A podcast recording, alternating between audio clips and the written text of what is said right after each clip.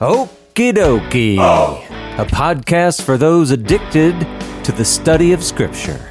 Welcome, fellow addicts. This is your safe place to OD. Samuel! Here I am. What are we going to talk about today? Today we are continuing our way through the Gospels. This is Gospels part 91. Last week, oh man, we had a very heavy esca- eschatological parable that Jesus displayed uh, to his listeners about a rich man and a poor man both going into the grave Sheol. And you have this up, upside down nature. Uh, in the same way that the messianic kingdom is upside down, it almost seems like the grave itself is upside down. That those who depended on their comfort and their riches in life, that they made that their identity, they're going to be in want, experiencing want in the grave. And that those who were made low, um, cast to the side here within this realm, they're going to be lifted up uh, and glorified in the grave. And so you have this struggle between the rich man and the poor man. The rich man is experiencing agony, and he's calling out to, well, he's talking to Abraham actually, and he's well, he's first asking to get relief through water, and then he's well, he's saying like you can't. There's a chasm between us, which is really interesting because apparently they can see the different realms in the gray, but you can't cross between them. Um, and then you have this really cool picture where he's this guy is imploring um, Abraham to go tell his family that he's got brothers back home who are still alive who need to know about his agony so that they can practice repentance. And Abraham responds to say that if they have the the law and the prophets, like Yeah. they're effectual for for them. They don't need anything else. They don't need someone coming up from the dead. Um, just Yeah. crazy, crazy story. Very convicting. Yeah, it's uh it, it kind of seems like Jesus in his parable isn't having a lot of sympathy for the people who aren't figuring it out. But it, we talked about it. I mean, we're not going to redo last week's episode. It's just important to know that God has expressed to humanity what his will is. We don't have to wonder. It's in the Torah. And if we're willing to accept that, then life awaits us. But if we're not, I, Eek. trouble. Yeah, there's just trouble. So, yeah, and remember, we also ended up with this last little bit about it, it kind of seemed like this is how to live in community. You know, we have to be willing to to uh, rebuke one another and receive rebuke and, and forgive and all of those things. It was, it's a big deal. I, I mentioned that because we actually aren't even done with that story. We're going to pick up with more of what happens regarding that particular part of the story. So we're still in Luke. We're in chapter 17, verses 5 and 6. The apostles said to the Lord, Increase our faith. And the Lord said, If you had faith like a grain of mustard seed, you could say to this mulberry tree, Be uprooted and planted in the sea, and it would obey you. Okay. I'm sure there's a ton of people that read that and they think, oh, well, all I got to do is, you know, squint my eyes and concentrate really hard and really have some faith, and then I can do magic. nope. It's not what we're talking about. In fact, it's a little more complicated even than that. Uh, so it, it starts out after hearing Jesus's view or expectation for community life. I mean, it's kind of funny. Verse 5 the apostles let out their true feelings. Wow, Jesus, that's a tall order. Us all like living together and, and rebuking one another and forgiving one another and all that. That's hard. You're going to have to help increase our faith. And then, Samuel, I'm sure that you've lived in communities, whether it's with schooling or maybe in family or uh, church, whatever it could be.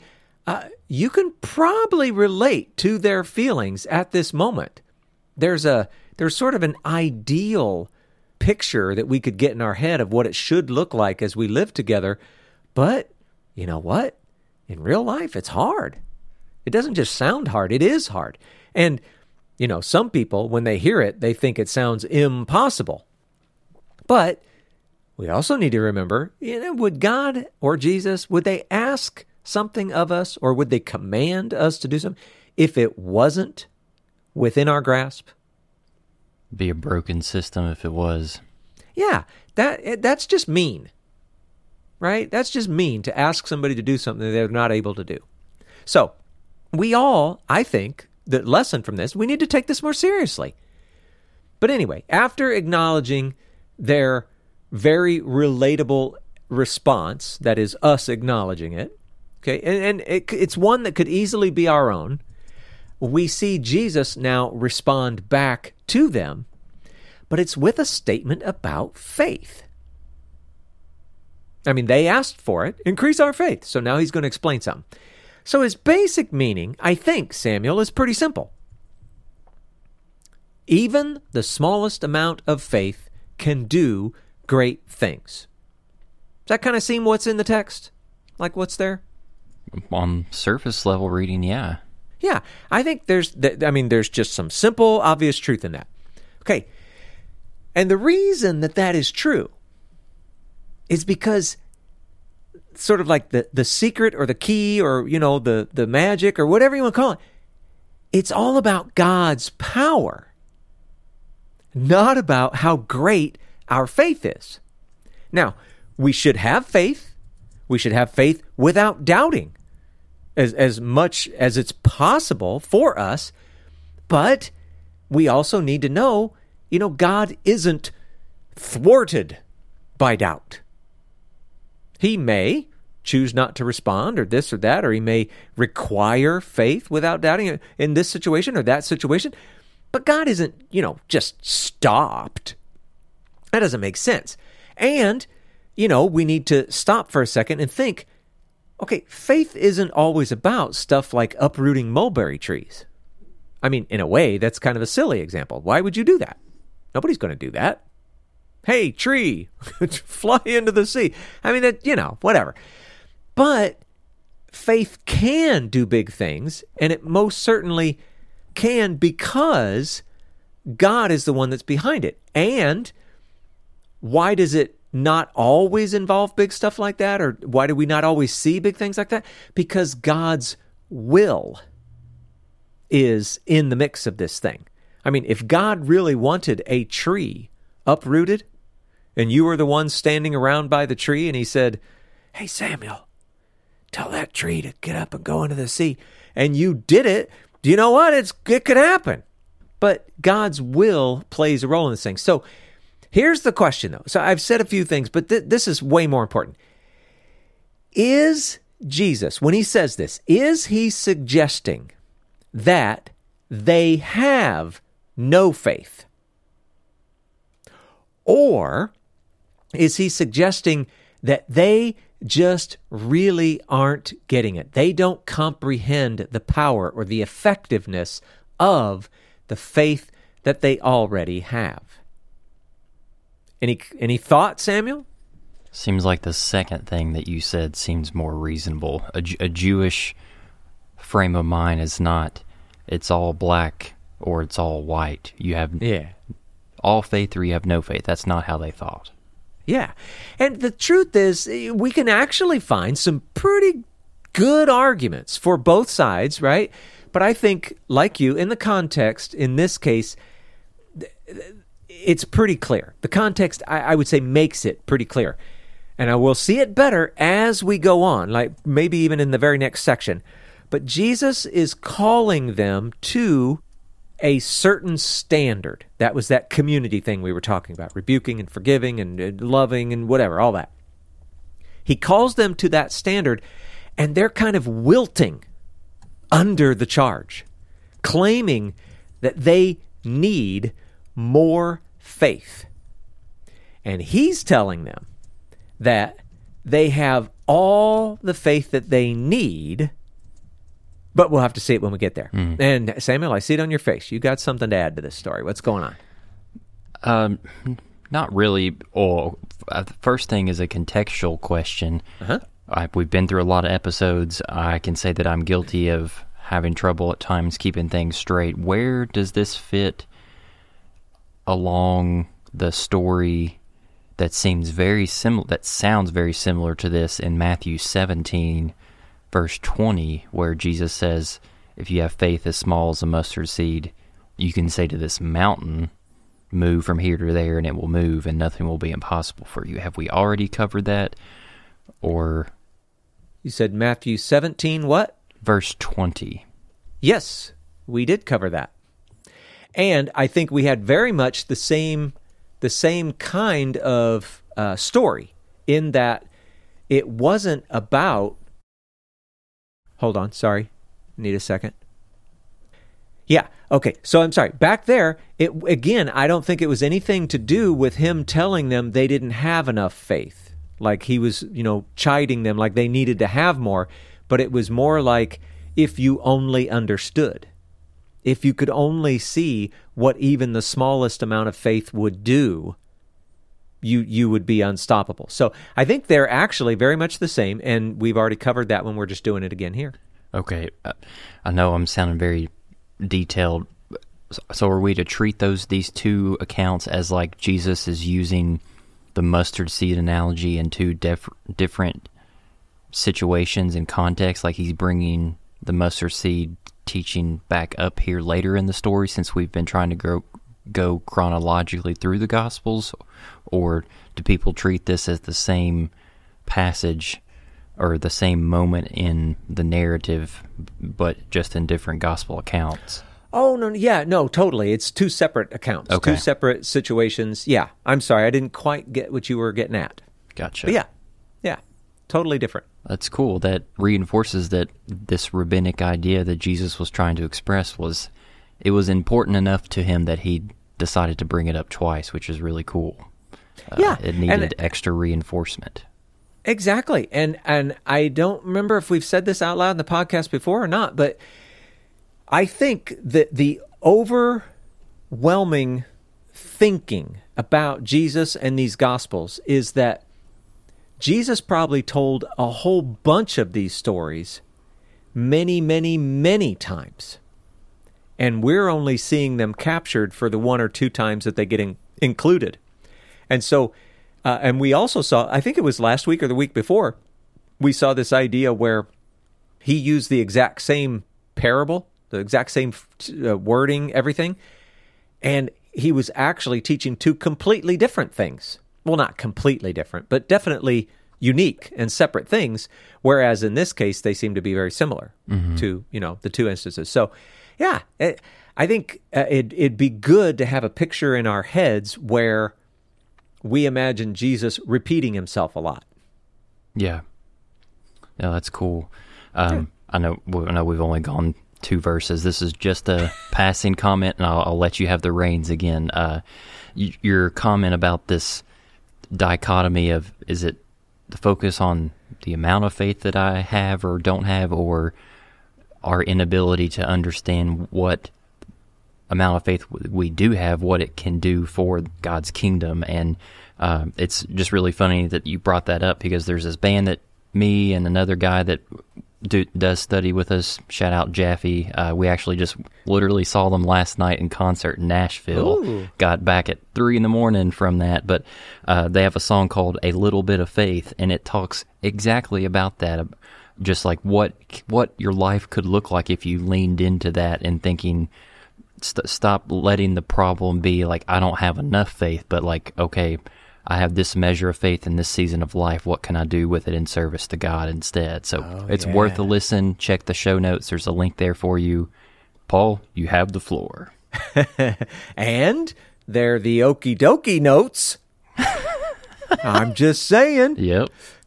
All right. Well, yeah, let's go ahead and go on because there's some good stuff coming. So uh, we're continuing in Luke 17. We're going to look now at verses 7 through 10. Will any one of you who has a servant plowing or keeping sheep say to him when he is coming from the field, Come at once and recline at table? Will he not rather say to him, Prepare supper for me, and dress properly, and serve me while I eat and drink, and afterward you will eat and drink? Does he thank the servant because he did what was commanded? So you also, when you have done all that you were commanded, say, We are unworthy servants. We have only done what was our duty. I said duty. Yes, you did.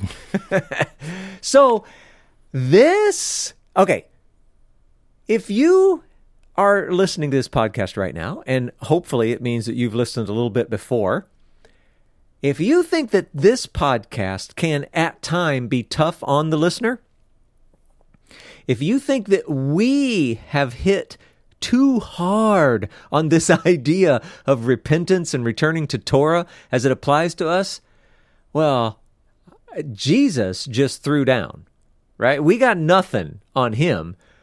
Uh, th- let's talk about this a little bit. So, let's say, and in this case, we're we're going to treat it a little bit like a parable. So we're trying to figure out who's who and you know what's symbolic of what.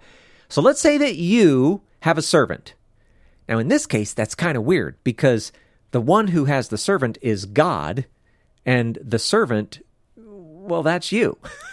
so I'm sure that's a little bit confusing, but go with us, right? So, so the servant, and again, that's you, are supposed to be plowing the fields or keeping the sheep or something like that. And again, this is, I think, sort of a continuing picture of that community that we had just discussed earlier, caring for one another. But anyway, they or you come in from a hard day of work, and what do you do? Ready to eat. do you, huh? I said, You ready to eat? Yeah, yeah. But but do you start serving them? Right? They're, they're your servant. Remember, it- it- but this is so confusing. You're the one who has the servant, but the servant is symbolic of you. but they come in, and and do you start serving them? Well, no. And and when when you're hearing this or reading this, it's supposed to be an obvious no to you. And then we go on. Or do you expect them to actually serve some more? For example, preparing food and getting cleaned up and getting dressed for indoors and serving you dinner, etc. The implication is that, well, they're totally expected to serve some more. I mean, that is the life of the servant or the slave. It's simply what is expected. And I mean, we need to say this it does not make you a mean boss. It's just the way that it is in that culture, in that time. In fact, you're probably not going to thank them for the work that they have done. You don't thank someone who's just doing what is expected.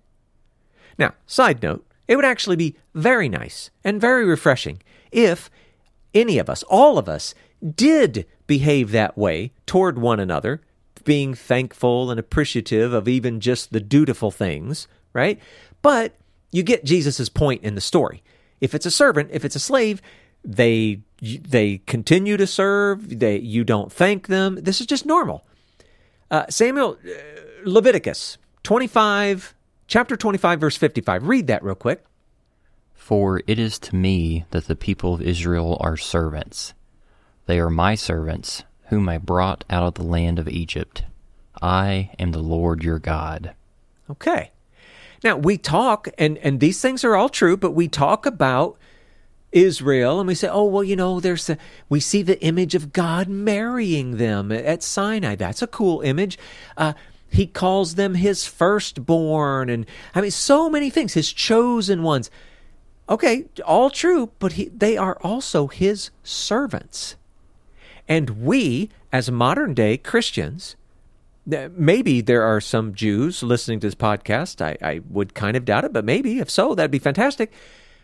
But we are supposed to be grafted into Israel. So th- it's the same thing for us. We are servants of God. Now, why am I bringing that up? Because it plays into Jesus' point. What's he talking about? What's his overall point?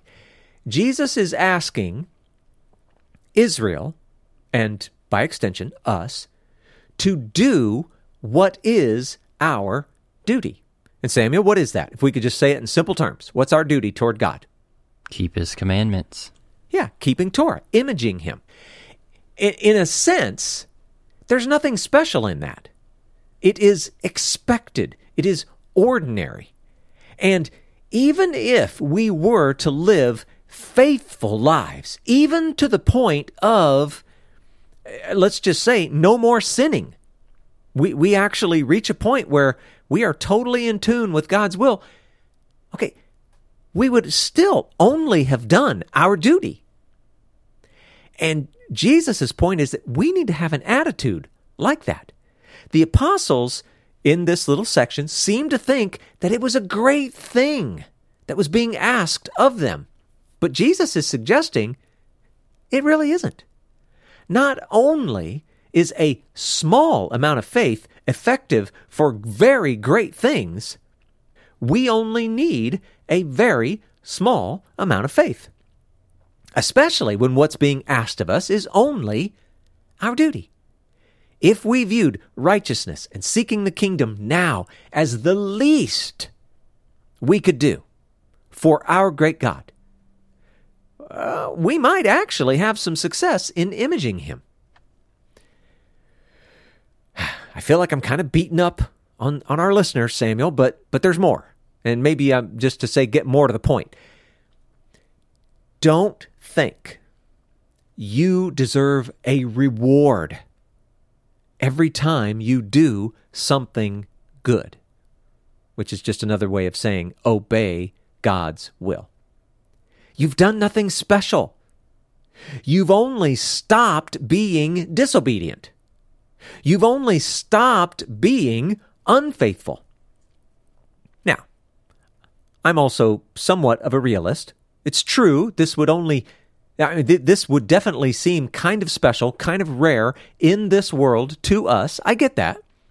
But Jesus is not talking about the practical reality. He's talking about the reality. It really is nothing more than our duty. And we need to hear Jesus' words. I think if we were to go back, take a peek at verse 6, we can now see why we mentioned before, why we think that Jesus is not suggesting that they have no faith. Right? They they thought that they needed more and we had two choices. He's telling them they have none or that, you know, only a little does great things. This seems to make it a lot more obvious. Their view of reality is skewed. It's true that only a small amount of faith is needed to do great things, but they aren't even being asked to do a great thing. They're only being asked to do their duty to God. And, okay, Samuel is only doing our duty to God. Uh, is that easy? nope. No. It's a lot easier said than done. We get it. But that doesn't change the point of what Jesus is saying. Our perspective, our attitude, very, very important. You can't hit a target if you don't actually take aim at that target. So. Oh man, Paul, this is this is heavy stuff and I'm wrestling a lot yeah. with it right now, and I expect other people to be wrestling as well. So, you ready for some pushback? Do it. So, how does this line up with? I, I don't have any specific references off the top of my head of Jesus saying it, but I definitely recall of like Paul the apostle in his letters talk about the the dynamic of this reality that you're speaking of about obeying God's will, like leaning into your true nature of imaging God, that there's going to be reward happening um, after that. Like one example, uh, Colossians three twenty four. Like since you know that you will receive an inheritance from the Lord as a reward, it is the Lord Christ you are serving. Um, yeah, I guess it's in, in a Jewish perspective, where does the reward fit in the midst of this dynamic that you're painting right now of doing things for the sake of your duty uh, and what Yeah. you're called to? Yeah, great question. Great question. So the first question would be Gosh, Paul, are you saying that there is no reward? I definitely didn't say that. What we're talking about is attitude, perspective, and remember, like one of the things I said, what, what did I write up there? Uh, Yeah, don't think that you deserve a reward every time you do something good, right? And I always get the image in my head of a dog. All right, sit. And they sit, and so you give them a little treat, right? Mm-hmm. That's what we're talking about. Don't feel like you need you you should be getting rewarded every time you do something that's just your duty. Now, this is very separate from Okay, but but is there not a reward for those who are faithful, for those who do their duty, etc.? Yes. Yes. And think about that verse that you just read. Read it again, Samuel, or say it again, whatever it was. Yeah. Since you know that you will receive an inheritance from the Lord as a reward, Okay, what is the reward? uh, inheritance, Ah, and what is it that we are inheriting as co heirs with Christ? uh, the kingdom. Life. Yeah. And so nobody's taken that reward away from you. And and it's it's not as if there is no reward. The reward is like the story.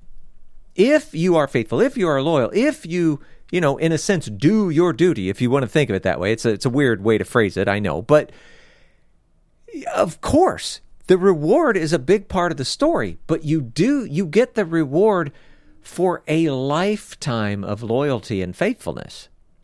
This is talking about man, don't feel like every time, you know, you give up your seat on the bus for an old lady that somehow you need some sort of spiritual reward. You're you're just this is just ordinary.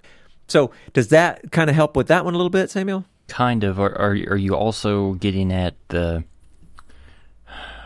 wanting to those who are wanting to receive some type of acknowledgement here within this realm for the good things that they do, and maybe the more appropriate response is that it's more delayed gratification in that, yeah, you, may go your whole life and do all sorts of good, and no one may never see it. Uh, Yeah. But the like, and one of the passages I just remembered while we were talking about this that Jesus said Matthew six twenty like store up for yourselves treasures in heaven. Yeah. So it's it's hard because like I, I, I'm not trying to convey that the motivation behind doing the things is so that you will receive a reward, but it's something that also needs to be kept in the back of your mind as like a, a source of hope, I guess, to think that especially when you don't see maybe the fruits of your goodness here on Yeah. this realm that those the the reaping um, of what you're sowing will have a day that you'll see it uh, in that reward that's coming. Yeah, and that's uh, maybe maybe this will help a little bit. Let's switch it around a little bit and let's not talk about God and church, and Christians, and all that. Let's just talk about a business. I don't know if you've experienced this enough, but I, I think that it will make sense to you. If you went to a business, and, and let's just say it's a restaurant, that make it easy. And let's say that the guy running the restaurant, all he cared about was making money. He was in it for the reward. I'm just going to, simple question.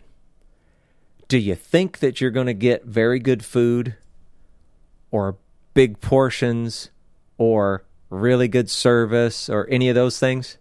Absolutely not. Probably not. Probably not. Because what he's looking toward is the reward. Now, let's turn that around. Got another guy, he has a restaurant, and all he cares about is that the people that eat in his restaurant are satisfied, happy, feeling good, loving what they just ate, all that kind of stuff.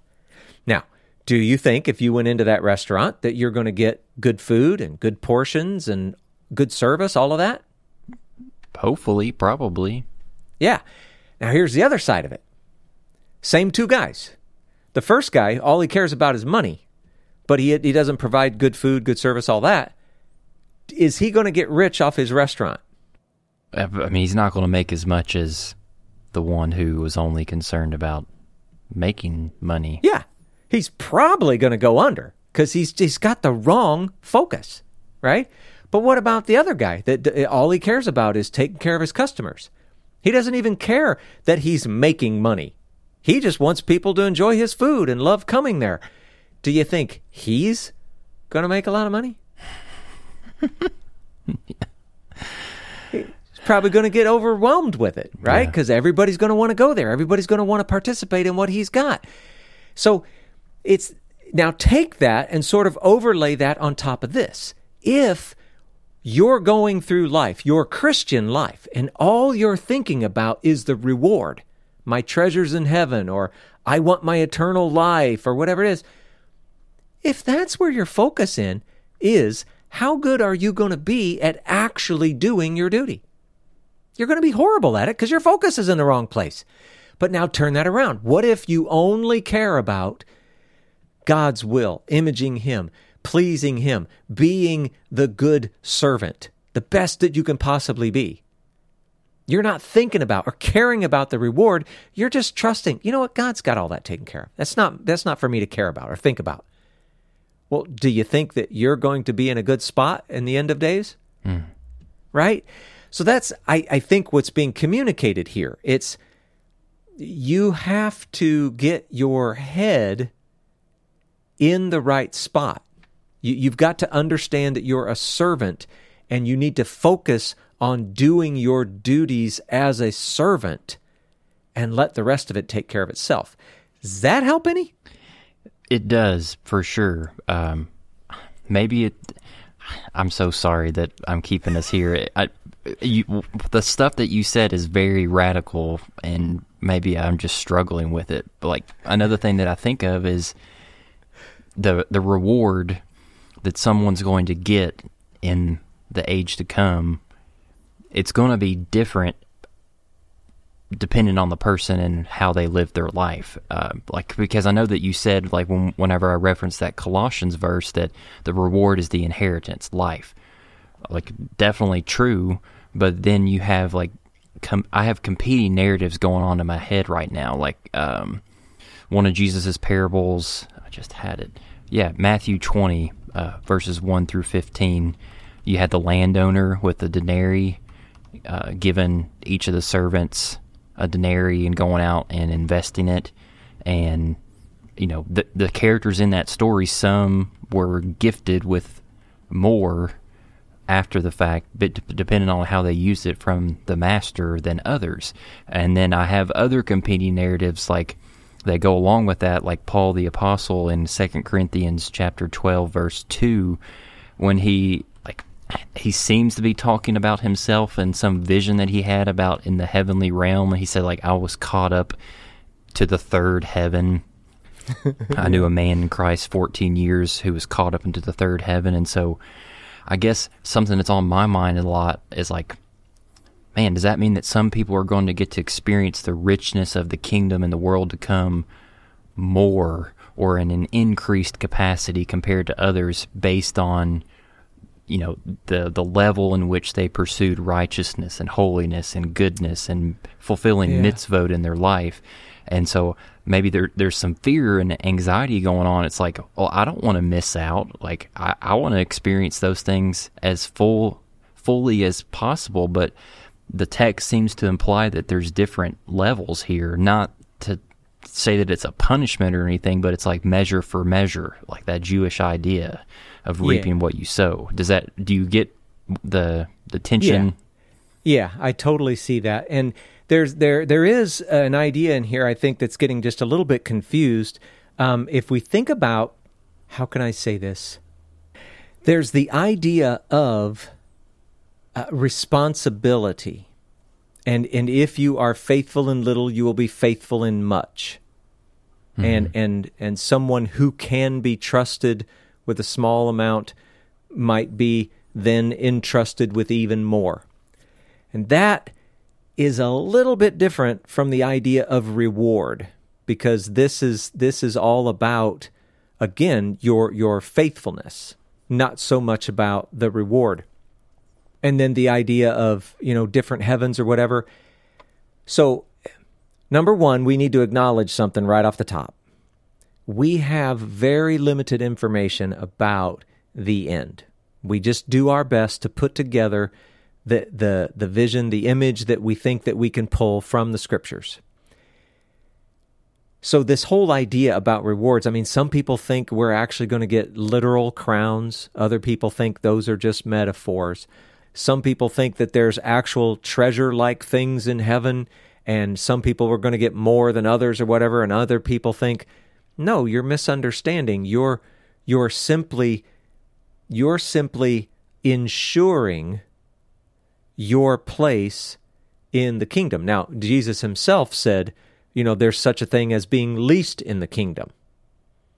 But do we even know what that means? I mean, if you are least in the kingdom, is that is that bad news? It's like if you graduate at the bottom of your class in medical school, you're still a doctor. Yeah. yeah, your patients may suffer, but right? yeah. So it, there, there's a whole bunch that we don't understand here, and then at the same time, we're bringing in different ideas. Like in this case, uh, just the idea of uh, responsibility and faithfulness with with uh, the things that you have been given, whether they be uh, resources or actual abilities or uh, you know people you know given into your charge or whatever it might be. And so this this idea of reward i think i think it's probably interesting and fun to talk about what might our rewards be like in the kingdom and the world to come but I think that they are somewhat of a distraction and, and a red herring because the only real reward that's of any real value, at least that we can be certain of here and now, is I'm in the kingdom. I am in the world to come. I did attain eternal life with him instead of eternal death. So I, I think that's probably a much healthier thing to actually really hold on tightly to. And all of the other stuff, it's just kind of, you know, interesting, fun talk. And, and if we try to take it too literally or try to, to quantify it or, or somehow identify it precisely in any way, I think it just adds to confusion. Uh, so I don't know if I'm answering your question, but is is any of that kind of easing the struggle? Yeah, definitely. Um, and I was not trying to combat your teaching in this section at all. No, no, I've no. I've read so much stuff in traditional Judaism from those who don't even follow Jesus that sound just like Jesus in saying that you need to as much as you can you should try to practice your charity and your hospitality and your mercy anonymously because like that's the true test of your heart behind doing something uh, is the lack Yeah. of needing praise after that act has been done. So, hundred percent behind that. I guess I'm just I I'm wanting to hold everything in balance, and I don't want people to walk away feeling fatalistic, like you know I'm just doing this, you know, because it's my duty, and there's not more things to come. I'm not saying that you said that, but you know, Right. people have a tendency to generalize things after hearing them, um, and I Sure. want to you know seesaw it with you know the hope and the things to come that we will get to see fully in whatever manner that is uh, even if we can't understand it now Yeah. Yeah, and you never know. I mean, eh, there may be people that listened or are listening or will listen and they're going to they're going to hear it that way. And and that isn't what's being said.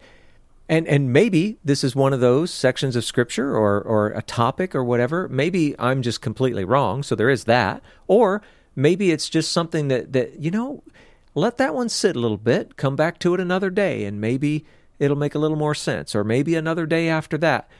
It's uh, it's not trying to say anything negative about re- the reward or uh, you know life or our inheritance, or it's not trying to diminish it in any way. It's it's just people need the wake up call. I mean, we live in a world, a Christian world, in 2022 in America, we live in a world where people actually think if you just believe in Jesus, you're going to heaven.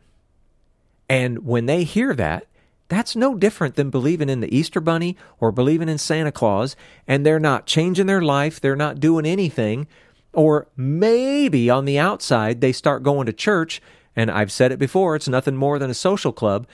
People need to hear the truth. You have been called to a great thing. And you cannot just say, Oh, yeah, I believe in Jesus. I'm good. You have to live a life that is in direct opposition to the life that you have lived up to that point. And you need to begin living as a new creation.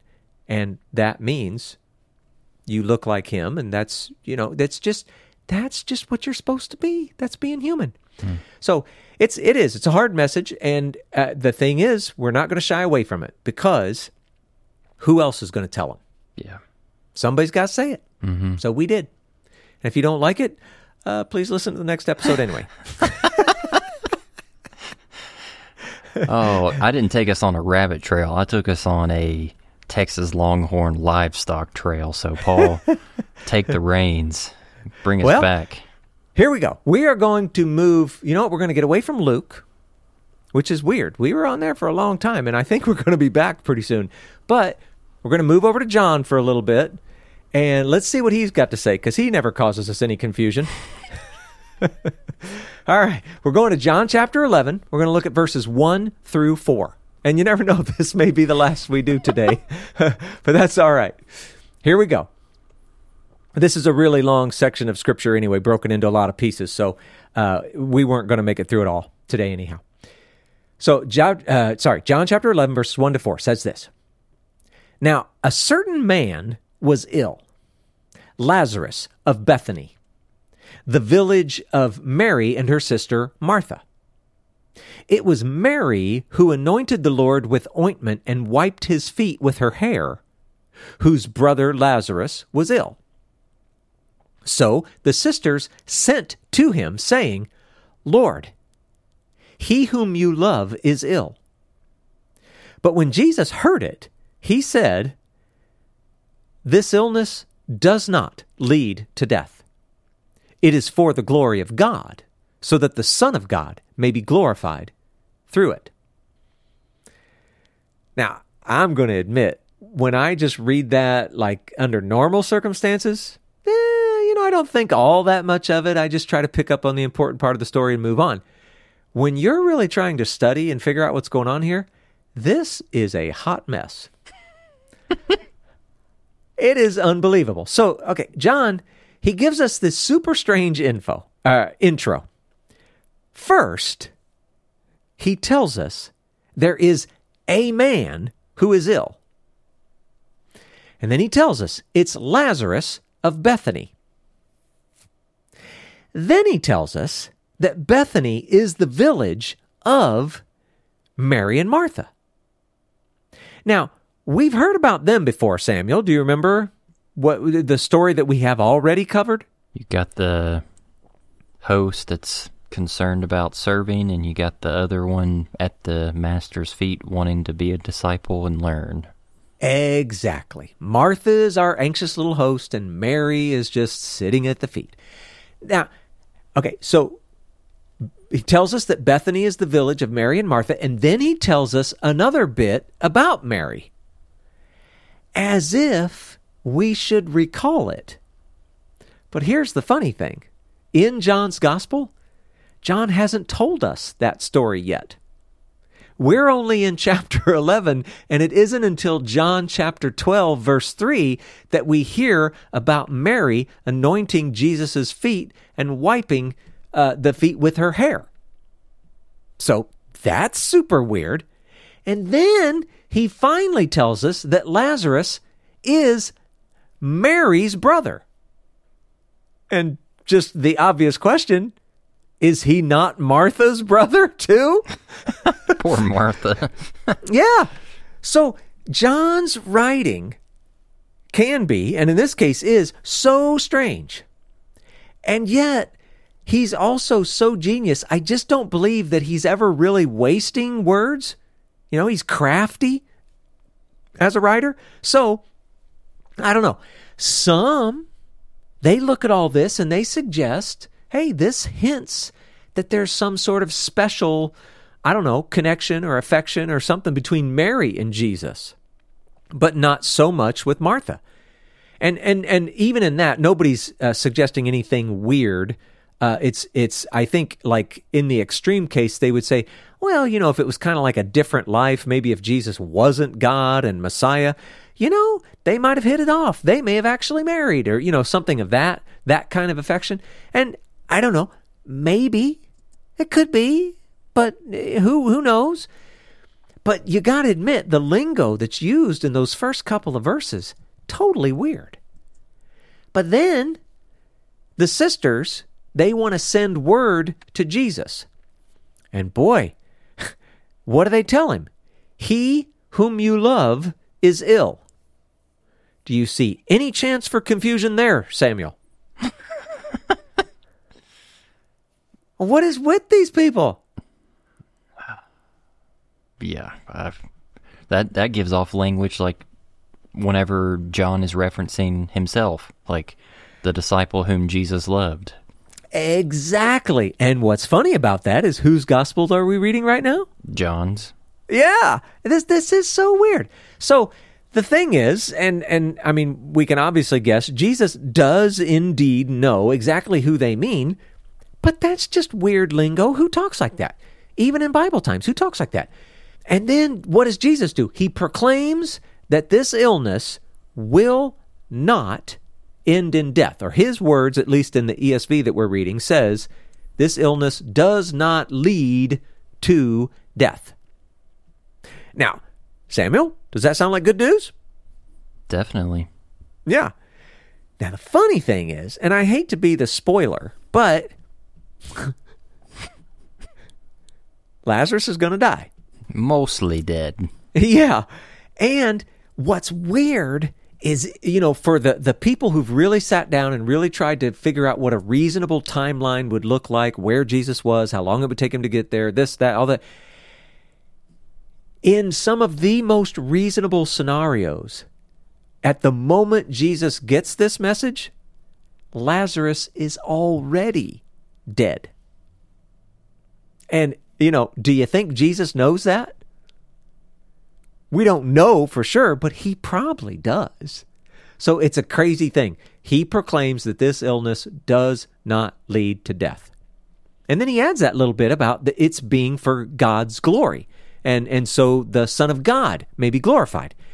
And that probably should remind us a little bit about John chapter 9, verses 3 and 4, where this sort of thing happened before, but I'm going to save that. We'll talk about it in, in an upcoming little bit. So it's it's probably not going to be, you know, sort of that straightforward good news that we may have thought it was originally, or maybe we were hoping that it was a second ago, whatever. But still, giving it to John, this is good storytelling right here. That's a that's just a crazy open to that story. Yeah. Yep. yeah. Um. Yeah, I've got I've got questions. Lay them on us, Samuel. Um. First thing, did you notice that in the previous section when we since we're going chronologically, we were in Luke before this and we had just covered the parable of the rich man and the poor man and that the poor poor man's name was Lazarus. Like is there any Mm-hmm. connection there? Like do you know of any intentionality behind maybe Jesus using the name Lazarus in that parable and then it leads to this story like in the narrative, I don't know. It's Yeah. interesting. Good question. It's nothing I've ever considered myself, and I do not recall ever reading anything that would have connected these in that way. But uh, boy, I'm totally open to it. I'm sorry, I just I got nothing for you on that one, Sam. No, that's It's just a it's an interesting idea. that's one of those hypothetical midrashic things for you to contemplate on your own time. Yeah, there you go. Um, now the next thing has to do with Mary. Um, Mhm. you, you said that so if if the account of the wiping of Jesus' feet with the hair ha- hasn't happened yet in John's gospel, is that a a narrative way like John as the narrator is setting the reader or the listener of the gospel up for that story later or like textual criticism is it something that when the text was getting compiled it got put out of order like right? uh, uh and then when we get to that point in John you said was it was it 12 where that happens Yes, chapter 12 verse 3 is where you see that. so on our okie dokie notes, we have all four gospels side by side to show similar accounts happen in another gospel to show that it's it's the same account. Do you do you know the the account in Luke chapter seven that there's a like it, it doesn't say Mary, but it says that there's a woman who washes Jesus' feet. She had an alabaster jar of perfume, uses her hair to to wipe it. Like different accounts, same accounts. Yeah, that is a really big argument in scholarly circles. And, well, it would be silly for me to try to uh, either determine or, or project who might win the arguments or whatever. For me, the guys who are the most convincing uh, believe those are two completely different stories. What are the odds of two different women washing Jesus' feet with their hair? Like I that. know. That is wild. Yeah, now, now, didn't I'm sorry the the one? Where'd you say it was? Luke seven. Yeah, wasn't that 7, with wasn't that with tears, and not with perfume Um, or something? Let's see, verse thirty-seven. She so she brought an alabaster jar of perfume and stood behind Jesus at his feet, crying. She began to wash his feet with her tears, and she dried them with her hair. There But you go. Why does the text mention the perfume, but it doesn't say anything about using it? I got no idea. I yeah, I don't know. I don't know. And and that's uh, uh, that's one of their little issues, right? The, the the difference between the tears and the perfume, and and the fact that you know Mary and Martha and Lazarus, a family in Bethany near Jerusalem, he stayed with them. You know, why would that story, you know, treat her like a stranger? Uh, it's all I don't know. And the some, you know, some of them think that well, she was a stranger then, but that's how they became acquainted, and so therefore that's why they're buddies now. I mean, there's all kinds of uh, arguments and explanations, and and I, I, I'll be the first to admit I can't say, you know, as if I know the answer. I can only tell you I am. I personally am completely convinced they're two different stories, two different Yeah. people. Just Yeah. later in that in that Luke uh, seven passage in verse forty six, it does say Jesus says, "You did not put put oil on my head, but she poured perfume on on my feet." So Oh, well, there you go. Uh, yeah. yeah, I I didn't bring it up to, to expecting you to have an answer. I guess it's just bringing it up for the sake of asking these questions because these questions are important. Like, Oh, yeah. th- these are the kind of things one should be thinking of when you're reading your text, uh, and not just lullaby effect, letting it pass by and moving on to the next story. Like it, it, it's all a big web that's interconnected, and it's our mission to try to figure it all out. Yeah. Yeah. And an important part of that is okay, why do we do this podcast in the style that we do this podcast? Well, we don't think that people have very good experiences reading their Bible. And what we mean when we say that is they read it like any other book, fiction, history, this, that, whatever. They just read over whatever. Scripture is something that needs to be savored. It's something that needs to be meditated on. And so we go through I think what some people, Samuel, might consider slowly. I don't know what's up with that, but anyway, we go through it slowly, very slowly, methodically, and all along the way, we talk about many, many different things. We bring up a lot of different questions. We bring up a lot of different thoughts uh, from people across history, whatever, to try to add a lot of flesh to the bone, uh, add a lot of color to the image. And we do that not because we have all the questions or all the answers. And if you just listen to us, now there's nothing else to think about. We hope that we're doing it enough and, and setting the example and the precedent, precedent enough that as you grow accustomed to us reading it this way and talking about it this way and bringing up all these things, that you will become like that, that you will read it this way, that it'll take you forever to get through any part of the Bible like us because you're thinking about things and you're asking questions like the one Samuel's asking. You're looking things up. I thought I saw something like this somewhere else. I wonder if these things go together. I, and the next thing you know, three days have gone by, and it's like, yeah, I, I thought I started on verse six. uh, I'm still on verse six. What happened? So, and and that is some of the beauty of studying your Bible that we're hoping to uh, spread. Let's say out into the Christian community because I think it's a it's it's a, a bit of a lost art. Mm-hmm. So, know, these are great. I'm just saying, Samuel, you asking these questions and me being able to confidently say, I don't know. I think that's that's great. And that's what everybody needs to be doing and and just hopefully by the time we're done with this podcast and enough people have listened, there'll be way more questions than we ever could have imagined and certainly never could answer. But it'll lead people to a deeper understanding of God and what's really going on in the story with Jesus and all that. So mm-hmm. I don't know. Time will tell. Yeah. That's you make me think 60 second and we're getting ready to piece out of here. 60 second Hebrew word study. Psalm chapter 1 verse 2 when the psalmist is saying you got this person that delights in the law of the Lord and in his law he meditates day and night. You mentioned about the person needs to be chewing on it, meditating on it. That Hebrew word hagah uh, like the literal interpretation of that is like a low growl, and you think of like a, a tiger or a lion doing that almost throaty, chest like rumbling. Uh, it's supposed to evoke this picture of it needs to become a part of your voice um, yeah. as you're turning it over and over itself uh, in your language, uh, becoming a part of your, the, woven within the fabric of who you're created to be. So that's right. Hagah. When Instead of huzzah, your... it's Hagah. that's right. When you read your Bible, you ought to be purring. Oh, yeah. Oh, yeah. All right. Well, believe it or not, we smoked this hour, Samuel.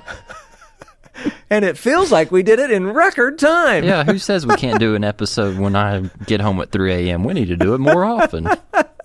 yeah, this is great. So, seriously, though, uh, we're going to cut this story about Lazarus. We'll pick it up on the next episode. So, I think we're done. Okie dokie. Thanks for listening to the Okie Dokimos podcast. Please don't forget to hit that subscribe button so you never miss an episode. Be sure to write us a rating and a review to let us know how this content is impacting your life. You can find out more information about us and the podcast at www.okidokimos.com. And if you'd like to get a hold of us, please send us an email at okidokimos at gmail.com. And until next time, we pray that you will do your best to present yourself to God as one approved, a worker who has no need to be ashamed, rightly handling the word of truth.